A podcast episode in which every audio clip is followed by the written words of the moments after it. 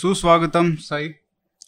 Second thank you part पे आते हैं सिविलाइजेशन जी। तो uh, उपनिवेशवाद का भारतीय सभ्यता पर क्या असर हुआ? जी। तो सबसे पहला असर के बारे में बात करें तो uh, जहाँ तक मुझे लगता है उसमें uh, पंथ जो हमारे हमारी धर्म की हमारी समझ है जी। उसके ऊपर जो असर हुआ है जी। और उसकी जो हानियाँ हैं जी। उसके ऊपर थोड़ा प्रकाश डालिए। तो जैसे मैंने पिछले भाग में ये कहा था कि ईसाई उपनिवेशवाद का जो स्ट्रेटजी होता है हम्म, वो ये होता है कि अगर वो आपका धर्म परिवर्तन नहीं कर पाते हैं पूरी तरह से तो आपके धर्म को परिवर्तित कर देते हैं बिना धर्म परिवर्तन किए। हम्म। तो ये इसको इस आदमी को नहीं करते धर्म को ही धर्म परिवर्तित परिवर्तित कर देते हैं। हम्म, तो उस आपके धर्म को ईसाई ढांचे में आप उनको डाल देते हैं। That's effectively what they do तो हमारा जो स्टैंडर्ड आर्ग्यूमेंट होता है हिंदुइज्म रिलीजन है या वे ऑफ़ लाइफ ये आर्गुमेंट हमेशा इसलिए खराब आर्ग्यूमेंट होता है या पोजीशन एक अनइन्फॉर्म्ड पोजीशन होता है कि रिलीजन कहाँ से आया या इसकी परिभाषा कहाँ से आती है इसका जो लेट्स से कॉन्सेप्चुअल बेसिस क्या है ये हम ठीक से समझ में नहीं पाए। हम्म, इस पे बाल गंगाधर जी ने जेकब डी रूवर ने और ये decolonial scholars Latin America के जो स्कॉलर्स हैं उन्होंने बहुत अच्छा कहा है कि कॉलोनियलिज्म का सबसे इंपॉर्टेंट कंट्रीब्यूशन अगर है अगर आप कंट्रीब्यूशन कहें या कुछ और कहें वो तीन चीज़ें हैं। एक है रिलीजन के कॉन्सेप्ट को यूनिवर्सलाइज करना। दूसरा है रेस के कॉन्सेप्ट को यूनिवर्सलाइज करना। तीसरा नॉलेज पे अपनी मोनोपली को कायम करना। हम्म, पूरा जो नॉलेज है पूरा स्ट्रक्चर जो है which is why it's called geopolitics of knowledge Mignolo का एक फैंटास्टिक बुक है इस पे कि ये पूरा जो है एपिस्टमोलॉजी को अपने हाथ में लेना। अगर नॉलेज आपके हाथ में हो चुका है एंड यूरोप को पूरी तरह से मान लेते हैं कि ज्ञान की गंगोत्री वहीं से बहती है और वहीं से शुरू होती है हम्म, आपने अपनी पूरी विचारधारा को आपने वर्ल्ड व्यू को उनके चरणों पे आपने समर्पित कर दिया। That is effectively what it is all. About so Hinduism is a way of life और अ रिलीजन इस पे इतना सारा डिस्कशन हो गया लेकिन फिर भी क्लैरिटी नहीं है। बट बाला गंगाधर जी ने बहुत अच्छा कहा इस पे विच इज़ दैट रिलीजन के मापदंड को जब भी आप अप्लाई अप्लाई करते हैं, आप क्रिश्चियन मापदंड को अप्लाई कर रहे हैं। एंड आप अपने आप को रिलीजन के लेट्स से वर्ड से थोड़ा डिस्टेंस कीजिए, क्योंकि dharma is not religion religion is not dharma that's one so when someone says Islam dharma या ईसाई धर्म, अरे भाई, अब उल्टा चल रहा है। नहीं, ये वो धर्म नहीं है। वो मज़हब है और रिलीजन है और हम धर्म है। मज़हब रिलीजन और धर्म में अंतर है। मज़हब और रिलीजन एक हो सकते हैं, लेकिन मज़हब रिलीजन और धर्म एक नहीं है। ओके टू इसकी वजह से हमने ये ढूंढना शुरू कर दिया कि बाइबल का इक्वलेंट क्या है। ये उनका काम था क्योंकि जब वो यहाँ पे आए थे उनके पास कोई और लेंस नहीं था हमें समझने के लिए। तो इन्होंने क्या किया अगर हमारे पास एक लेट्स से मोजेस है एज लॉ गिवर तो इनका लॉ गिवर कौन है? अच्छा वो मनु है। हम्म, तो मनु के जो प्रिस्क्रिप्टिव और डिस्क्रिप्टिव नोशंस थे उन्होंने उसको लॉ का दर्जा दे दिया। सो हिंदू लॉ बना दिया उसको। स्मृति को शास्त्र स्मृति को शास्त्र को उन्होंने पूरी तरह से लॉ बना दिया हम्म, तो ये आचार हैं कस्टम हैं क्या है इनको ये समझ में नहीं आया all this is actually captured from all this literature and i don't want to again pass off as someone who's an expert on this i've cited this to basically say colonial consciousness का एक सीधा असर ये है and दूसरा इसको religion के तौर पे एक प्रोजेक्शन करना ये ब्रिटिशर ने किया था that doesn't mean we did not exist before him hmm, क्योंकि प्रॉब्लम ये होता है जब भी ये स्टेटमेंट दिया जाता है लोगों को लगता है कि क्या आप कह रहे हैं कि उनके आने से पहले हिंदू धर्म था ही नहीं? था नहीं। दैट्स नॉट द आर्गुमेंट आप थे आपकी खुद की पहचान थी लेकिन इसको क्रिश्चियन रिलीजन या क्रिश्चियनाइज्ड डेफिनेशन ऑफ़ रिलीजन के मापदंड पे किसने इसको इस ढांचे में डाला है? वो है क्रिश्चियन ने किया है जो एक कॉलोनियल कॉन्शियसनेस की वजह से कॉलोनाइजर ने किया है। हम्म, तो इसको मैं लीगल तरीके से जजमेंट्स को साइड करते हुए कि सुप्रीम कोर्ट ने हिंदुइज्म को वे ऑफ़ लाइफ क्यों कहा? लेकिन फिर भी आठ अनुच्छेद 25 और 26 के लिए संविधान के अंदर इसको रिलीजन का दर्जा क्यों दिया? विच इज़ टू से आप क्रिश्चियन सेंस ऑफ़ रिलीजन नहीं है लेकिन संविधान के लिए आप रिलीजन ज़रूर है ताकि आप उन अधिकारों से वंचित ना रहें जो बाकियों के लिए हमने दिया है। हम्म, ठीक है? सो लीगल फिक्शन या legal treatment of Hindu faith system as a religion is not the same as epistemologically और philosophically treating it as religion आप फिलोसॉफिकली एंड थियोलॉजिकली आप रिलीजन नहीं है क्योंकि आपके मापदंड अलग है डेफिनेशन अलग है। You need a book for a religion you need let's something in writing for a religion you need a law giver hundreds of ये इनके अपने खुद के विचार होते हैं जो उन्होंने हम पे थोप दिया। ये सिर्फ़ हमारे साथ नहीं हुआ है बाय द वे अफ्रीका में भी हुआ है।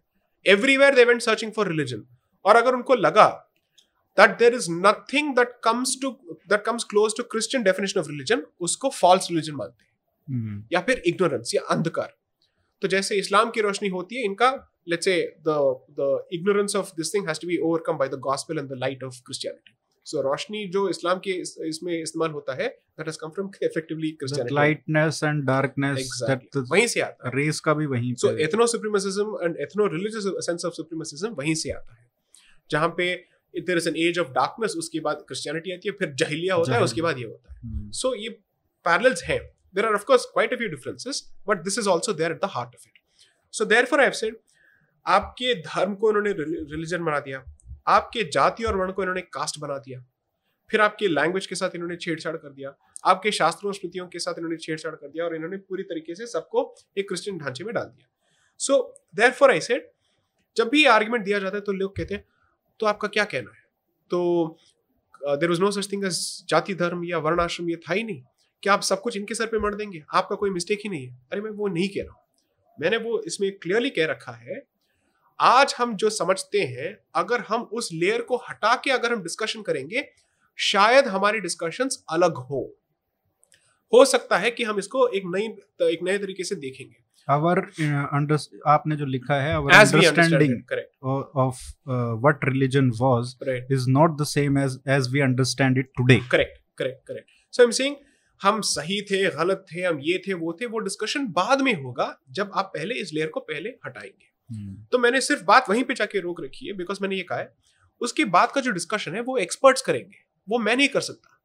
मैं सिर्फ़ इस बात पे अपने पूरे इशू को रोक दूँगा कि अगर हम मानते हैं कि कॉलोनियल कॉन्शियसनेस जो है अब हमारे पूरे सोचने के तरीके को उसने इन्फ्लुएंस किया है तो आप ये नहीं कह सकते हैं कि उसने जाति और रिलीजन को अफेक्ट नहीं किया है। ज़रूर किया है। So finish that particular process first and then start having a discussion so that you start looking at it from your own lens चलिए पंथ और धर्म के ऊपर तो जो असर हुआ जी। एक वो है।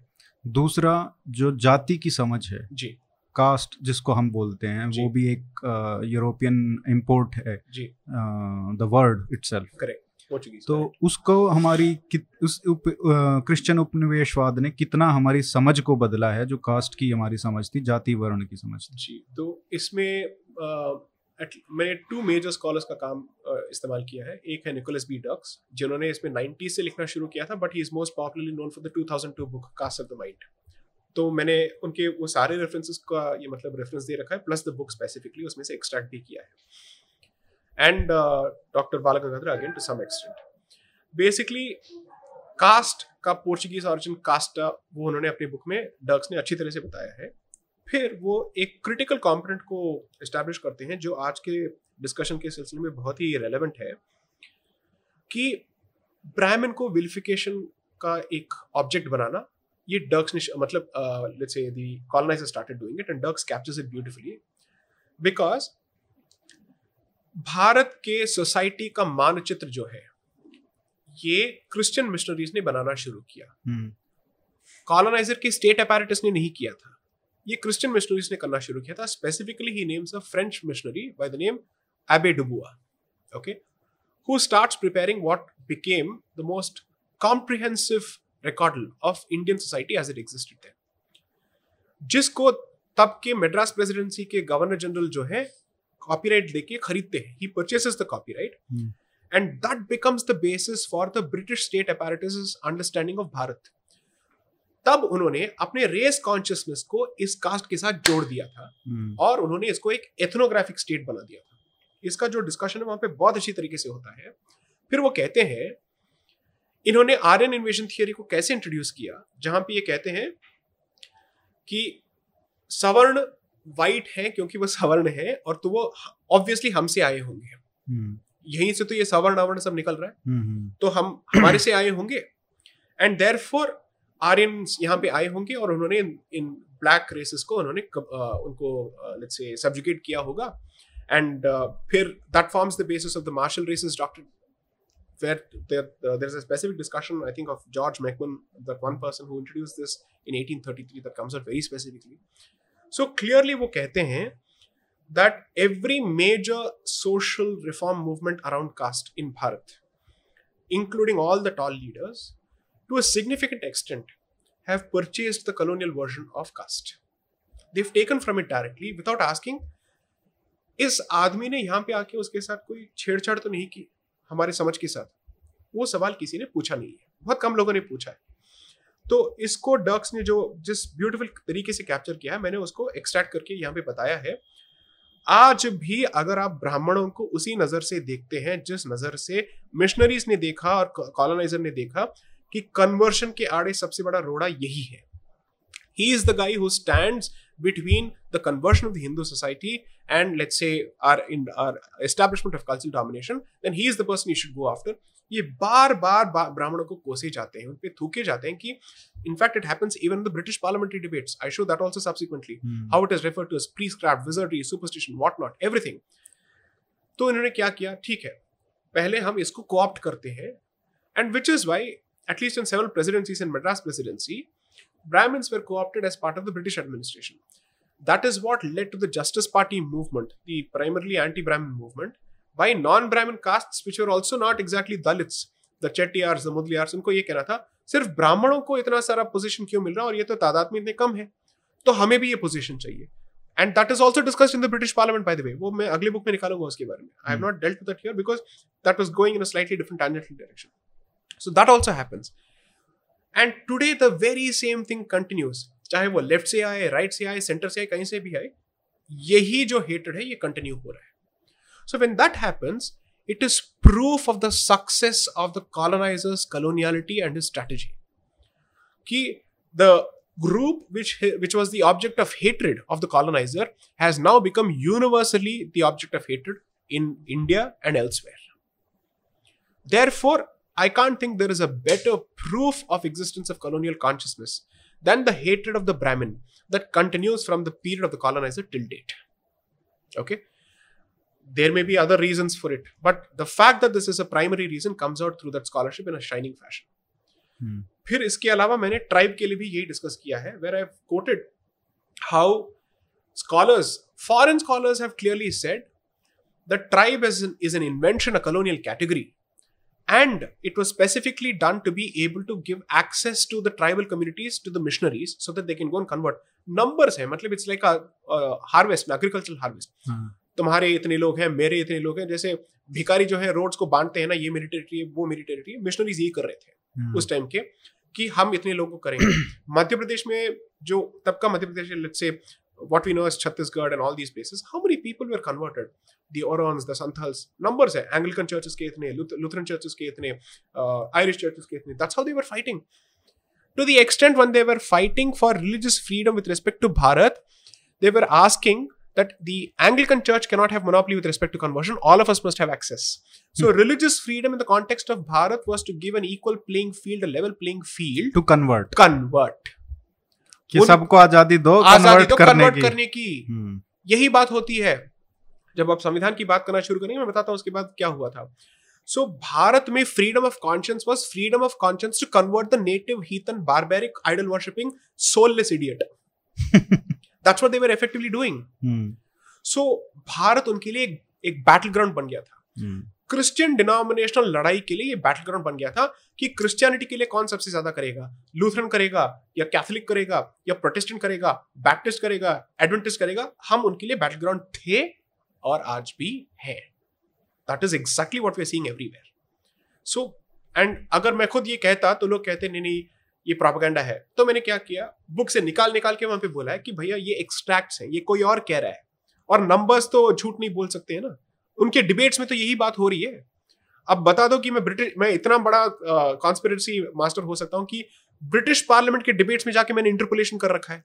अरे ये प्रोपेगेंडा तो नहीं चल सकता है ना। ये कैसे हो सकता है? और वो भी अठारहवीं सदी के और उन्नीसवीं सदी के। तो इसीलिए मैंने कहा कि बेहतर होगा मैं अपने पॉइंट को एस्टेब्लिश करूँ ये चेप के और इनको दिखा के। वरना कोई अपेंडिक्स नहीं पढ़ते आज की डेट में। बुक हम्म। पढ़े वही बड़ी बात है। अपेंडिक्स कहाँ से पढ़ेंगे? तो मैंने बुक के अंदर इसको घुसा दिया कि आप पढ़ो और अपने आप से ये सवाल करो कि जो घृणा है आपको अपने ही लोगों के साथ इसका स्रोत क्या है?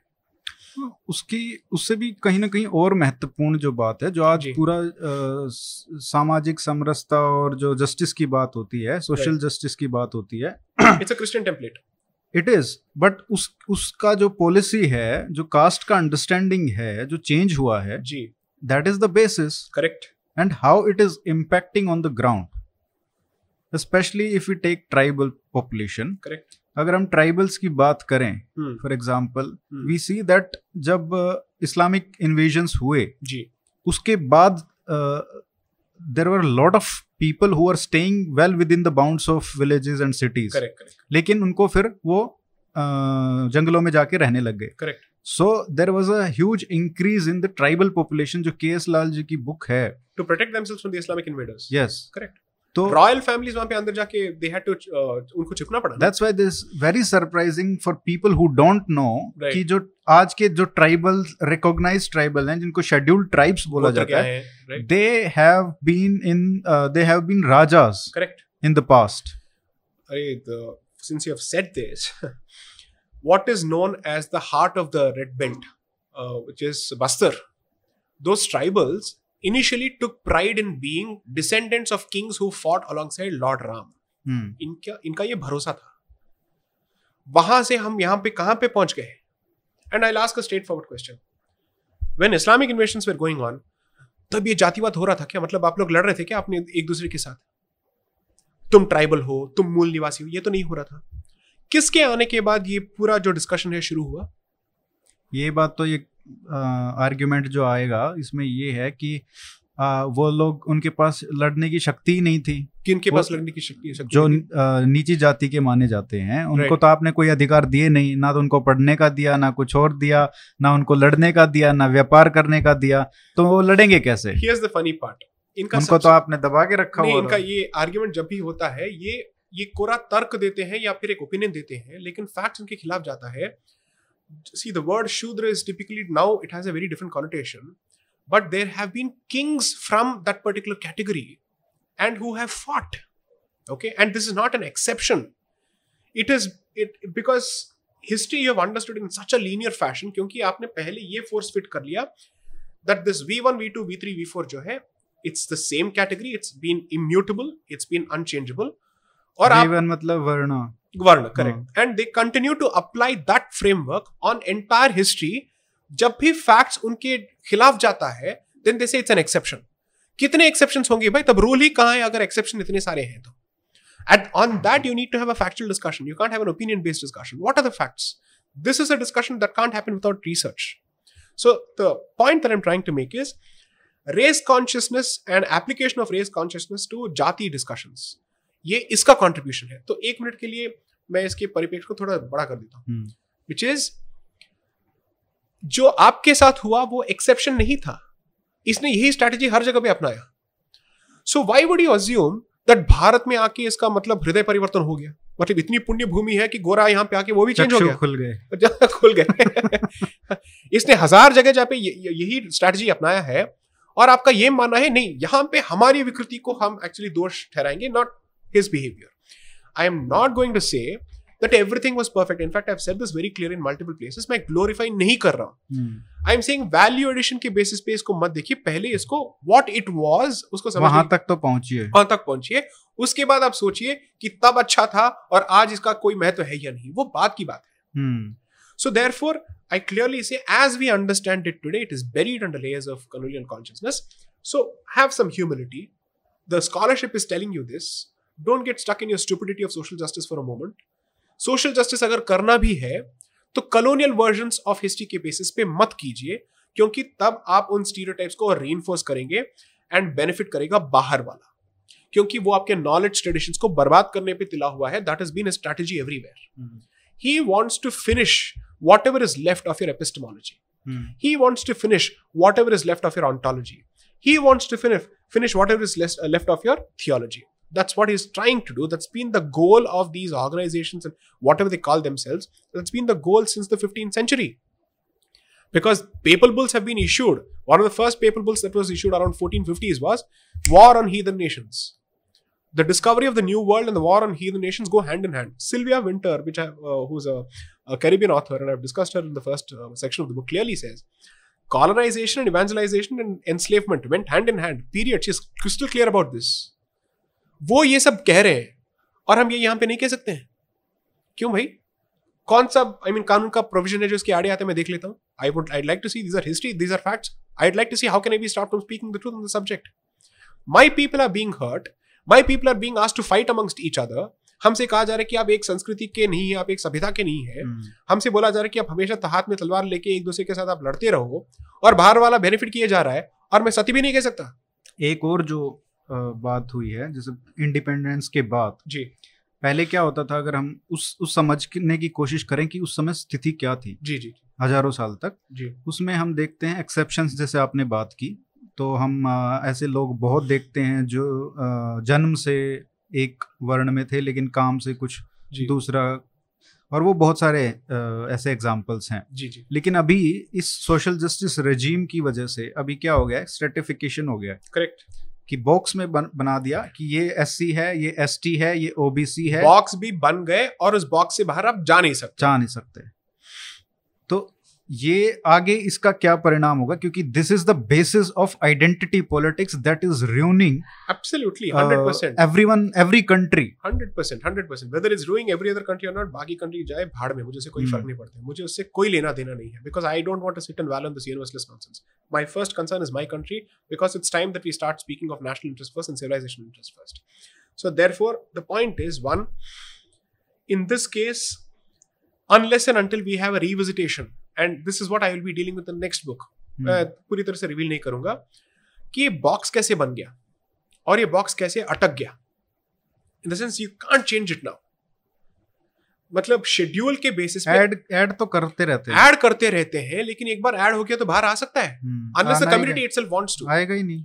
आए हैं। एक दो आए हैं। So for instance Devendra Vellalar community has itself given up its SC tag but they like state has not state has not. You're right. state Ah. will never because the state has a uh, an electoral arithmetic which it satisfies so the state wants caste not all castes by the way some castes which have numerical majority but the state doesn't want the dharma that comes with it and no state and no dispensation i'm sorry has been able to change this particular attitude because your entire electoral calculus your camp i mean your campaigning is built on this तो मान लो कि ये कभी जाने वाला नहीं है तो एटलीस्ट आप इस पे थूकना बंद कर दो और आप जस्टिस के नाम पे कुछ लोगों को बर्बाद करना बंद कर दो आप ये देखो कि इसको इक्विटेबल कैसे किया जाए? इक्वल तो आप कभी नहीं कर पाएँगे। It is not possible to achieve attain equality but it is possible to move towards equity घर में इक्वलिटी नहीं होती जो जुड़वा बच्चे होते हैं वही इक्वल नहीं होते किसी equity has a greater sense of justice to it than equality which is a forced concept I am not saying let here again the mischievous extrapolation that all these geniuses will does ओ वो कह रहे हैं कि सब equal नहीं है मतलब कुछ नीचे है कुछ ऊपर है। आप बता दो भाई कि आपके घर में या फिर आपकी कंपनी में सब नीचे ऊपर नहीं होते हैं क्या? that's not the point. The point is as a society how do you help those? how do you help those people? And secondly in the process of the stupid जो प्राइड होता है सबको अपने हिस्ट्री का या अपने culture का या अपने ट्रेडिशन का और प्रोफेशन का आपने उसको छीन लिया है। हम्म, जब आपने कुछ स्पेसिफिक कास्ट के नाम को एक गाली के नाम से आपने उसको इंक्लूड कर दिया है। You created serious problems I am equally alive to the fact that whoever has used it and however it is been used as a swear term is equally bad I am not running away from that issue at all however can we not move away from this discussion or the manner in which this discussion is held and can we not revisit this is one of the things that I ask इसमें उपनिवेश उपनिवेशवाद का जो एक और जो हानि आपने बताई है इसमें वो है कि जो हमारी विद्या पद्धतियाँ थी जी इंडियन नॉलेज सिस्टम्स थे Correct. उनको किस तरीके से इम्पैक्ट किया है? और आज उसकी वजह से क्या असर हो रहा है चाहे हम कॉन्स्टिट्यूशन के तौर पे देखें राइट या चाहे सोसाइटी के तौर पे देखें? तो उसके बारे में थोड़ा बताइए। तो सेकंड सेक्शन में मैंने इसको as part of language and education policy एक स्पेसिफिक चैप्टर में कास्ट लैंग्वेज एजुकेशन में डील कर रखा है। तो उसमें मैंने क्या किया था I got some fantastic sources and in the interest of this thing while I have given the references मैं एक्चुअल सोर्स को रिवील नहीं करूंगा hmm, where I've got this from because I've uh, paid a hell a lot of money to actually try and keep, get those resources. okay. Okay, I've uh, spent it from my own pockets to actually ensure that I get access to those resources. Okay, so there, uh, once I got those uh, access to those resources, I realized that why aren't we talking about the actual discussions itself that they were having thing themselves? एक होता है कि आप speculate किए जाए कि इनके दिमाग में ये चल रहा था किसके दिमाग में क्या चल रहा है is the difficult is most difficult thing to establish लेकिन जब आप एक दूसरे के साथ बात करते हैं आप कैसे बात करते हैं इन योर प्राइवेट कॉन्वर्सेशंस और let's say when a British man talks to another British man about the Indian community, what does he say? Education policy के बारे में क्या कहते हैं? Have to remember, around this period, British uh, राज का ये मानना था कि उनके साम्राज्य पे कभी सूरज डूबेगा नहीं. The sun shall never set on the British Empire was the position. So when you operate from that level of arrogance, तो आप खुल के बात करेंगे ना. बिल्कुल। आप जो गाली देना चाहते हैं वो गाली आपके पार्लियामेंट्री डिबेट्स में होगा। होगा। क्योंकि आपको ये लगेगा कि हमसे कौन सवाल कर लेगा? हमारा सूरज तो कभी डूबेगा ही नहीं। It's almost like the Islamic chroniclers वो kept saying this very clearly हमने इतने काफिरों को मारा हाँ। इतने लोगों को हमने काटा इतने बच्चों को हमने मारा इतने ब्राह्मणों का जनेऊ काटा इतने लोगों का ये रक्त बहाया। और ये और ये सब कहे जा रहे कि हमने उनके लिए किया उनके लिए किया ये कहे जा रहे थे। अभी उनको कहाँ पता था कि इनके जितने भी बाकी लोग हैं इनको सेकुलरिज्म में कुछ ना कुछ करना था। They can't hide all that scholarship no so like Arun Shourie said Arabic से जब उर्दू में आता है तो एक लेवल का व्हाइट वॉशिंग होता है। उर्दू से जब इंग्लिश में आता है तो पूरा व्हाइट वॉश हो ही जाता है। मतलब ये एशियन पेंट्स का काम करते रहते हैं ये translators okay similarly when you read the British parliamentary debates it's fantastic It, I'm so grateful for my English education because you've been speaking in the same language and you've been calling me this over and over and over again. हम्म, तो जगन्नाथ मंदिर को कितना गाली दिया है उसमें? उनके पंडितों को कितना गाली दिया है? जो आपके ओपिनियंस होते हैं कि यहाँ के पंडित ये होते हैं वो होते हैं वहाँ पे उन्होंने यही कह रखा है। It's the same opinion that you have carried for 70 years. I mean what what kind of an education system is this? So i pulled out the records where we are begging literally हमें अंग्रेज़ी ज्ञान दे दो। हम्म। हमारे पास science का कोई knowledge नहीं है। ये हमारे लीडिंग रिफॉर्मर्स कह रहे हैं। मैं नाम नहीं लूँगा मैं नाम नहीं लूँगा और मैंने उसको बोल रखा है। बट द थिंग इज़ आज के डेट पे बैठ के it's difficult to prejudge what they're going through हो सकता है कि वो अच्छा करने की कोशिश कर रहे थे कि हम भी उनके तरफ़ बन जाए ताकि हम ऐसे पीड़ित ना हो। Maybe they thought so that's what I hint in the first section that आपका कॉलोनियल कॉन्शियसनेस इतना हो जाता है कि आपको लगता है कि आपकी संस्कृति और आपकी सभ्यता आपको पीछे रख रही है। हाँ। इसीलिए ऊपर आने के लिए सोशल भावना आ जाती तो सोशल लैडर को क्लाइम करने के लिए एक ही तरीका है यूरोपियन ढांचे में अपने आप को डाल लो that is effectively the entire change and the best part is in fact there is a correspondence from I think the collector of Bellary district or something मैंने बोल रखा है in 1834 perhaps they were teaching Mahabharata vyakarana Kalidasa और हम 2021 में फिर से इनको लाने की कोशिश कर रहे हैं। एंड 1834 से जो कॉलोनियल एजुकेशन पॉलिसी है, वो हमने कंटिन्यू किया है। एंड मैकोले का नोट 1835 का है। 1835 का है बट वो तो व्हाट्सएप यूनिवर्सिटी ने बहुत अच्छा कर दिया था। बट उसके अलावा हमारे लोगों ने उसको कितना समर्थन दिया वो कभी डिस्कस नहीं होता है। So I which is why said coloniality या colonial consciousness is a two way street आपने घर खुला छोड़ा इसीलिए चोर अंदर आया। हम्म। तो चोर लेगा 50% परसेंट क्रेडिट और आप लेंगे 50% percent blame period okay and उसके चोर के निकलने के बाद आपने क्या किया? आपने उसी पॉलिसी को कंटिन्यू किया। तो ये ब्लेम आप पे जाना चाहिए। नाउ द पॉइंट इज़ ठीक है। आपको पता नहीं था कि आप इस इतने uh, सारे लेयर्स में आप uh, मतलब you are buried under it अभी आपको पता चल रहा है ना तो इसको आप बात करना शुरू कीजिए इसको चेंज करना शुरू कीजिए। एनी डिस्पेंसेशन दैट सेज कि हम अंग्रेज़ी लेंस से सब कुछ देखते हैं आपने हिस्ट्री और एजुकेशन में क्या चेंज कर लिया ये आपको बताना पड़ेगा। So there I clearly point out that English language को जब इंट्रोड्यूस किया गया था बहुत सारे लोग कहते नहीं नहीं ये तो एडमिनिस्ट्रेटिव कन्वीनियंस के लिए किया था ताकि लोगों के साथ बात हो सके। What are you talking about उसमें वो कह clearly English language shall carry the values of Christian civilisation and culture because they understand that every language carries with it certain values which of the culture it is native पहले ही चैप्टर में आपने लिखा language matters correct not secular exactly and there for वो Bible education की बात करते हैं इंग्लिश एजुकेशन की बात करते हैं और आज हम कह रहे हैं कि हम इसको मीडियम ऑफ़ इंस्ट्रक्शन ही बना देंगे as opposed to teaching English as a language Andhra Pradesh में अभी जो हो रहा है कि तेलुगु के स्कूल्स को हमने पिछली बार भी डिस्कस किया था now they replacing to English education and you have a chief minister who is giving full support to Christian missionary you have just proved my point the entire thesis of my book is being worked out in Andhra Pradesh right now Christian missionary is headed by a chief minister who doesn't want to reveal his identity, his religious identity, is cancelling Telugu education. वो खैर UP में भी वही हो रहा है अभी So Uttar colonial Pradesh. consciousness clearly is independent of religious identity. It's one of the things that I highlight. Yes You can be a Hindu in name and still you can further the same policy. And you'll create all sorts of convenient justifications for it. I am not a dinosaur who's basically saying let's do away with, Engli- with English. Global realities के साथ भी आपको जूझना पड़ेगा लेकिन China भी तो है यूरोप भी तो है ठीक है आप कहेंगे चाइना तो सिर्फ़ एक लैंग्वेज चल सकता है हमारा क्या होगा? यूरोप तो है ना? आप translators interpreters whatever it is Israel है। So at the very least make an attempt no आपने अपने लैंग्वेजेस को एक ऑर्नामेंटल स्टेटस का दर्जा देके उसको पुश कर दिया है कि हम इसको कैलेंडर्स में यूज़ करेंगे या फिर त्योहारों के टाइम पे यूज़ करेंगे लेकिन ट्रांजैक्शन में इसका इस्तेमाल नहीं होगा।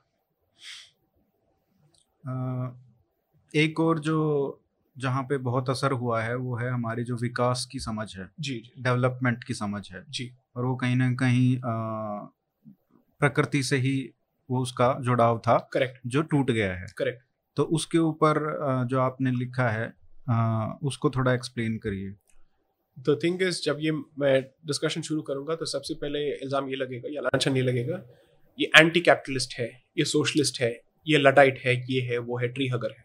Okay I am a tree hugger no problem simply because मैं धार्मिक एटलीस्ट मुझे धर्म में थोड़ा तो मेरा ये भरोसा है मेरी आस्था है मैं ट्री हगर हूँ। फिर तो वेदों से बड़ा ट्री अगर कोई है नहीं, नहीं, नहीं, तो, exactly, तो पूरा नेचर पे बेस्ड है। Correct so that's one the question is मैं ये नहीं कह रहा हूँ कि भारत को पिछड़ा रहना चाहिए।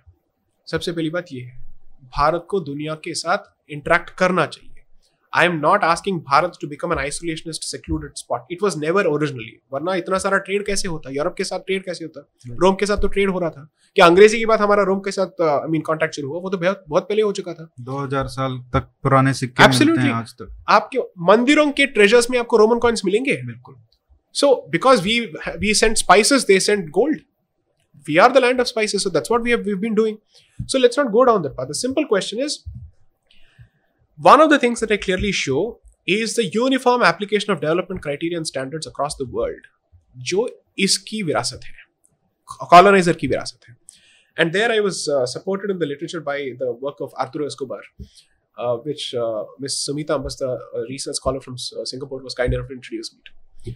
And he clearly says, I mean, हमें पिछड़ा देश कहा जा रहा है थर्ड वर्ल्ड कहा जा रहा है आपसे चोरी करके ये लोग रिच हो गए और आपको ये लोग डोनर एड दे दे रहे हैं और वो डोनर कंट्रीज़ हैं और आप रेसिपियन कंट्रीज़ हैं।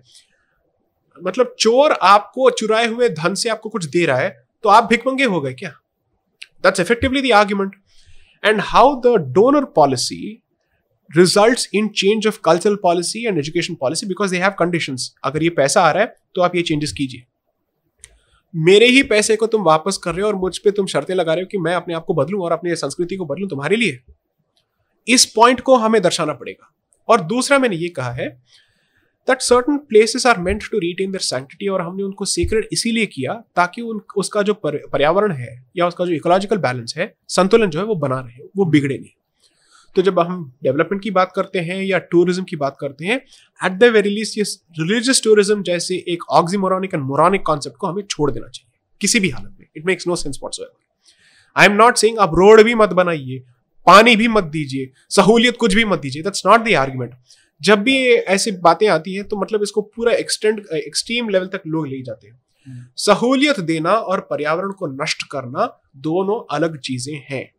संतुलित तरीके से आप ये कीजिए, क्योंकि धर्म का जो जो नींव है, वो प्रकृति है। प्रकृति से अगर आपने अपना नाता तोड़ दिया तो धर्म सिर्फ़ नाम नाम के लिए रह जाएगा और कुछ नहीं रहेगा। So at the very least decoloniality is a, a call for reshaping your relationship with nature and automatically with dharma.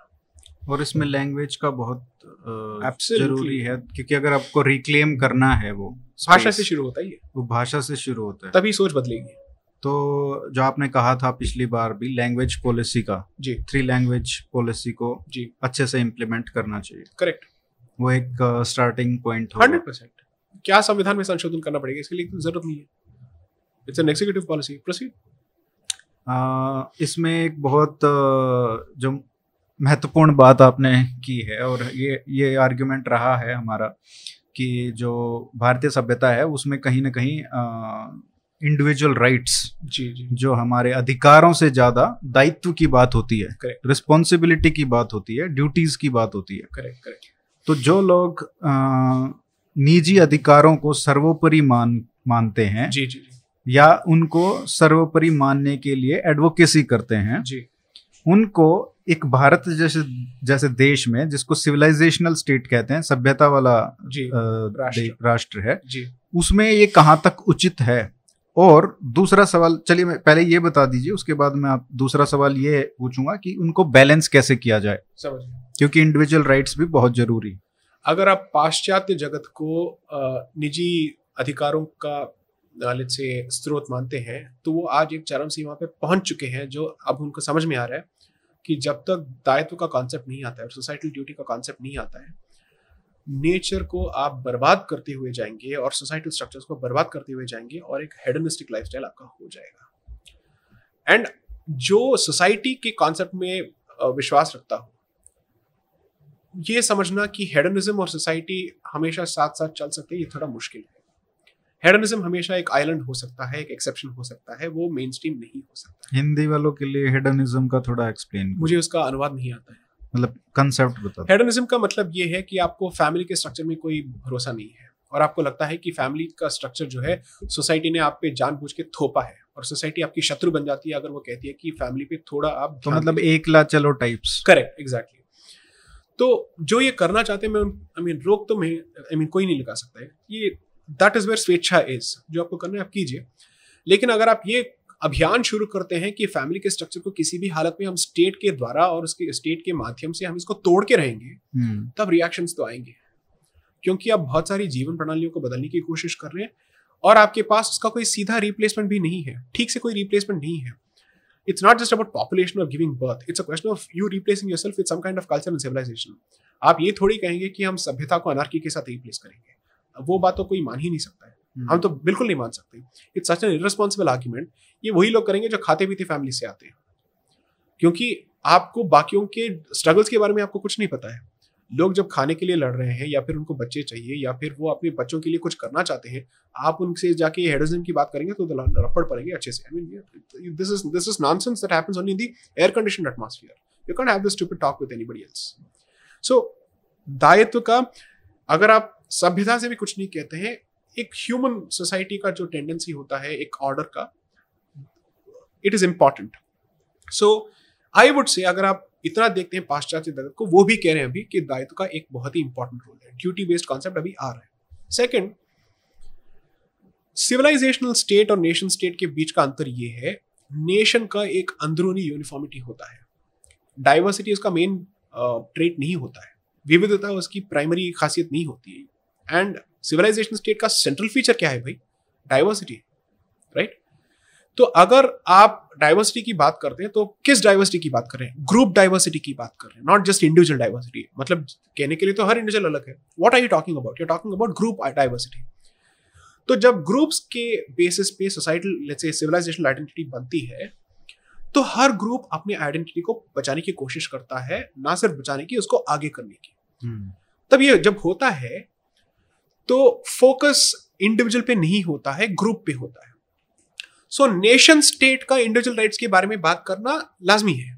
लेकिन जब सिविलाइजेशनल स्टेट एक सभ्यता के बेसिस पे जो राष्ट्र बनता है जो एक स्टेट बनाने की कोशिश करता है वो उन ग्रुप्स के आइडेंटिटीज को प्रोटेक्ट करने की कोशिश करता है। इसीलिए आर्टिकल 26 जो है अनुच्छेद 26 जो है किसी और राष्ट्र या राज्य के लिए लागू हो ना हो या हो ना हो हमारे लिए तो बिल्कुल ही ज़रूरी है। Because it's meant it is meant to protect our individual rights i mean sorry group संविधान को लीजिए every individual right is subject to a caveat. It starts with subject to public morality, rights of others, so on, so.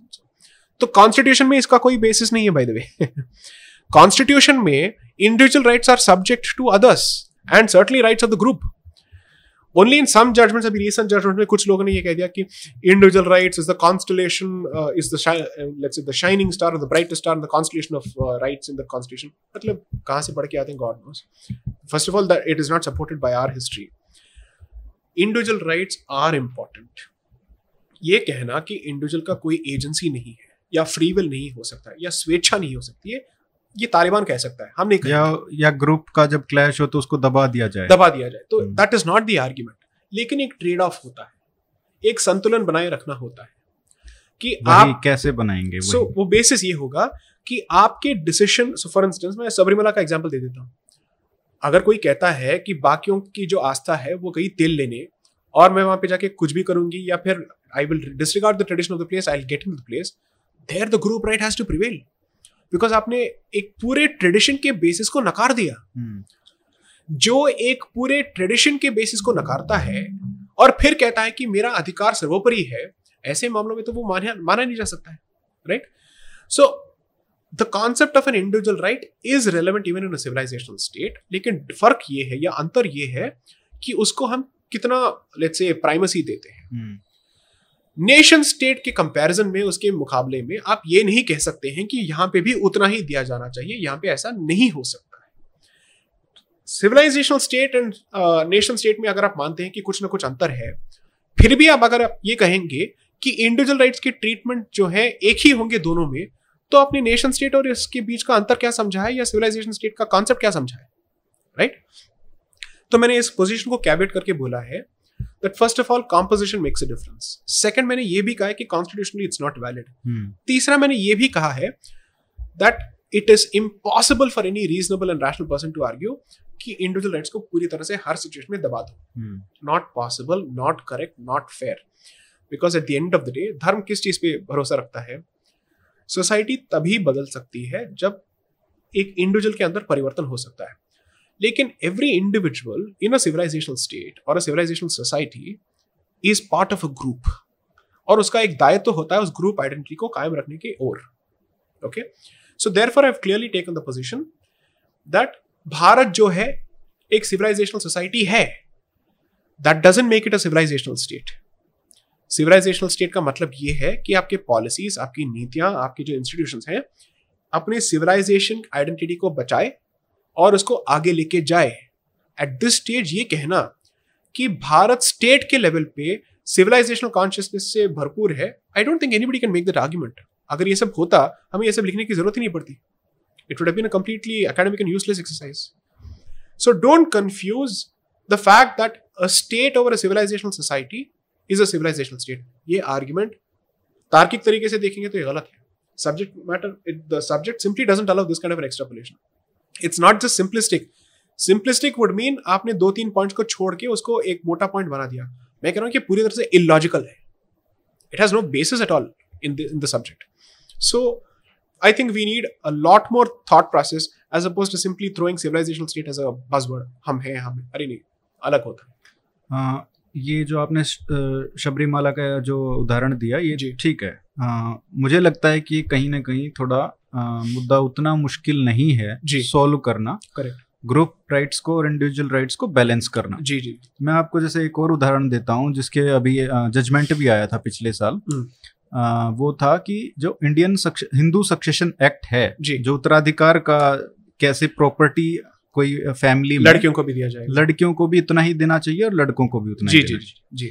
हमारी जो पहले का जो प्रथा थी वो हम्म। ये थी कि तीन जनरेशन्स में हम्म, फैमिली की जो यूनिट है जो लैंड है प्रॉपर्टी है वो तीनों जनरेशन में रहेगी और तीनों जनरेशन में सिर्फ़ लड़कों के पास। जी जी। ठीक है? राइट तो वो एक जो लैंड का जो राइट था प्रॉपर्टी का जो राइट था वो फैमिली को यूनिट का प्रॉपर्टी राइट था। Correct not an individual correct लेकिन वहाँ पे ये बात आती है कि वो महिलाओं को नहीं दिया गया था पुरुषों को दिया गया करेक्ट वो बात भूल जाते हैं कि महिलाएँ शादी के बाद चली जाती हैं तो वो correct, जो Correct, लैंड है वो वो उसके साथ नहीं जा सकता है उठ के। करेक्ट और पहले ऐसे प्रॉपर्टी सेल्स और ये सब नहीं होता था। करेक्ट खैर लेकिन अब ये बात आ रही है तो उसको कैसे बैलेंस करें? क्योंकि आपको वहाँ पे इक्वल राइट्स भी देने हैं करेक्ट करेक्ट और आपको फैमिली में अगर आप प्रॉपर्टी क्योंकि फिर अगर आप वो इंडिविजुअल राइट देते हैं तो फैमिली की प्रॉपर्टी ब्रेकअप हो जाती है झगड़े होते हैं और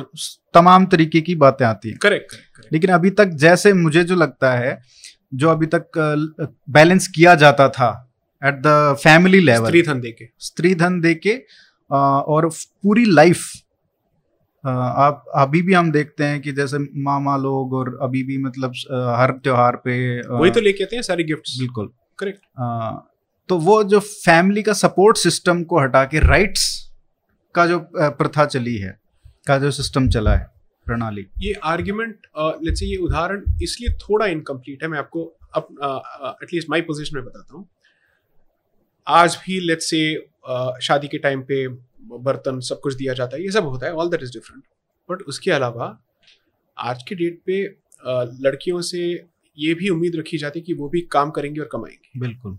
उनका भी एजुकेशन का जो स्टेटस है वो पहले से ज़्यादा मतलब सोसाइटी ने डिसीज़न लिया है कि पहले ये होता था कि लड़के को पढ़ाएँगे लड़की की शादी होगी therefore be used for his education and her marriage. सही बात। That's not the concept anymore. Hmm, right so मैं इसको इंडिविजुअल राइट्स के नज़रिए से नहीं देखूँगा।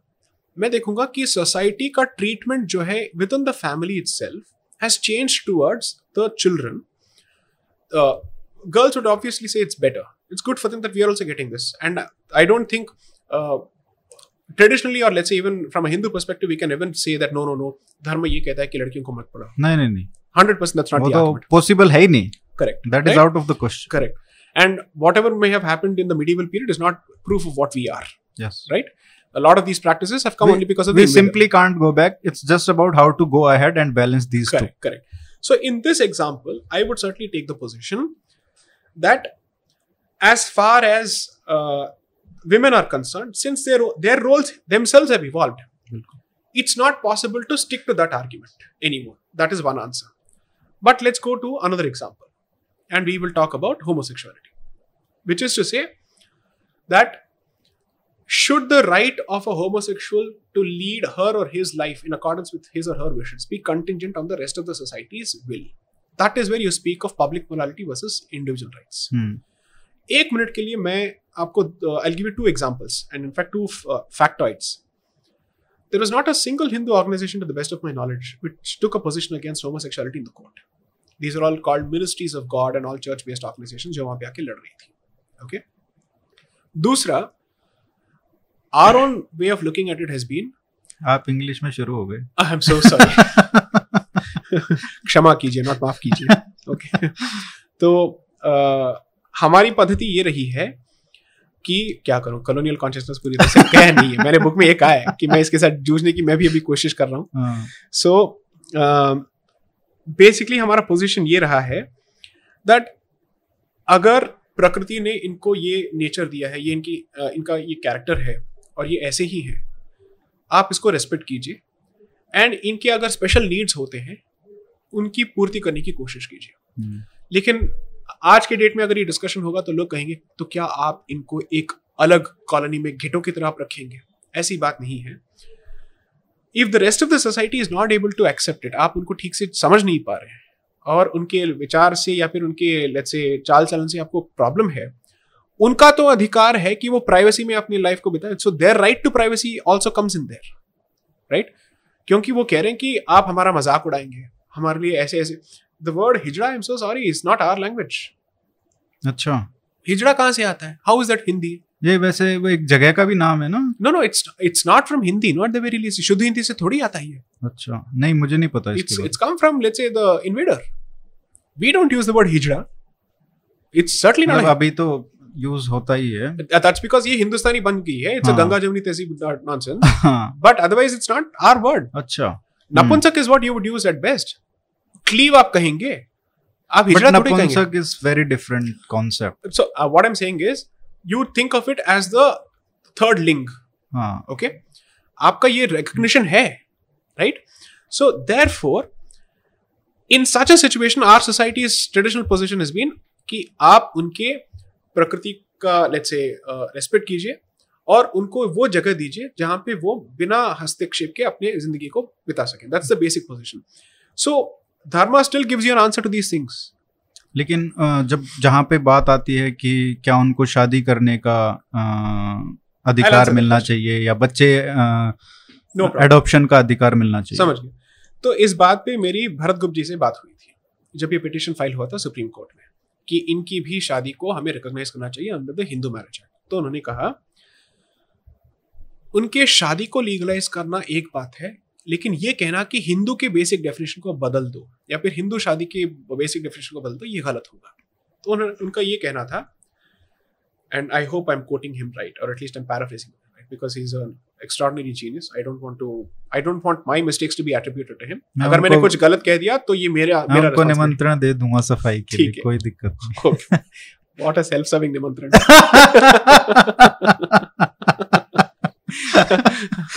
गोल भी तो अपने फेवर में मारना है।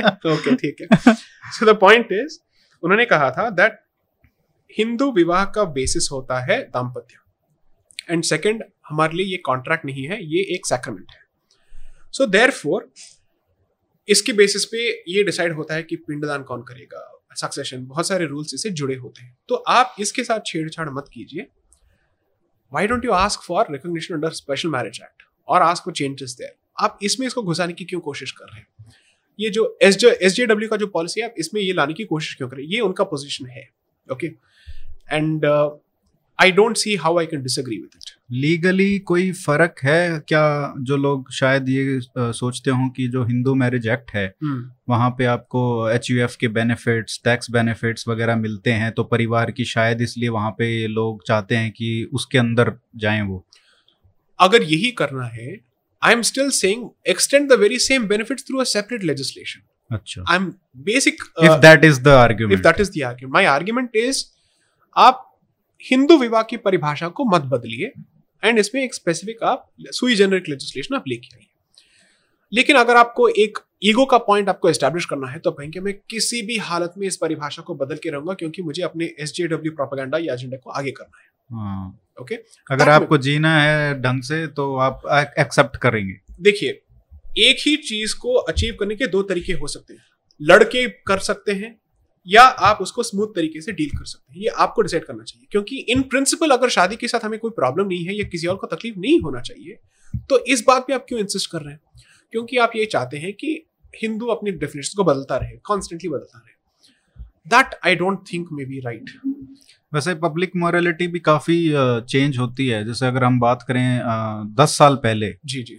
यूनाइटेड स्टेट्स में मेरे ख्याल से जब बराक ओबामा प्रेसिडेंट बने थे तो उन्होंने कैंपेन में वो अपोज किया था गे right. मैरिज को। And today sixty two seventy percent of the US population agrees with that they should get equal rights and should have as a marriage और separate marriage no there there is no Christian marriage right since you when you legalise it the question is are you changing the definition of let's say a Christian contract और are you creating a separate legislation for it but they have uniform civil code right Uh, then what is the basis of the uniform civil code? Is what I'm asking. So, in the okay. sense.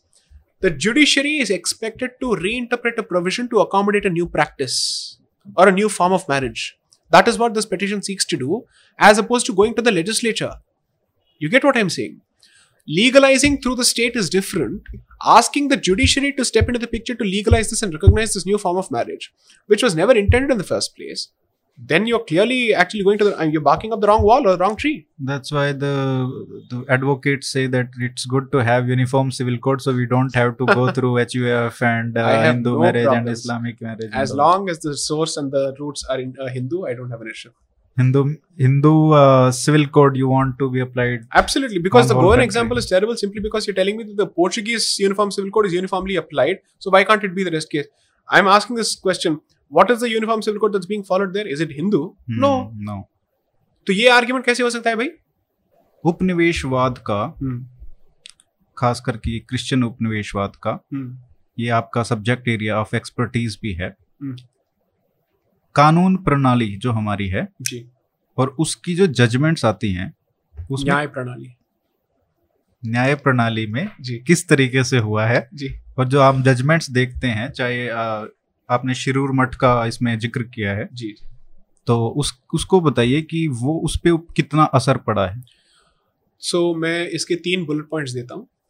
Book में मैंने ये cover किया है most uh, importantly संविधान के section में कि Christian morality और क्रिश्चियन सिविलाइजेशन को यूनिवर्सलाइज करने के लिए कॉन्स्टिट्यूशन को एक माध्यम बनाया गया था।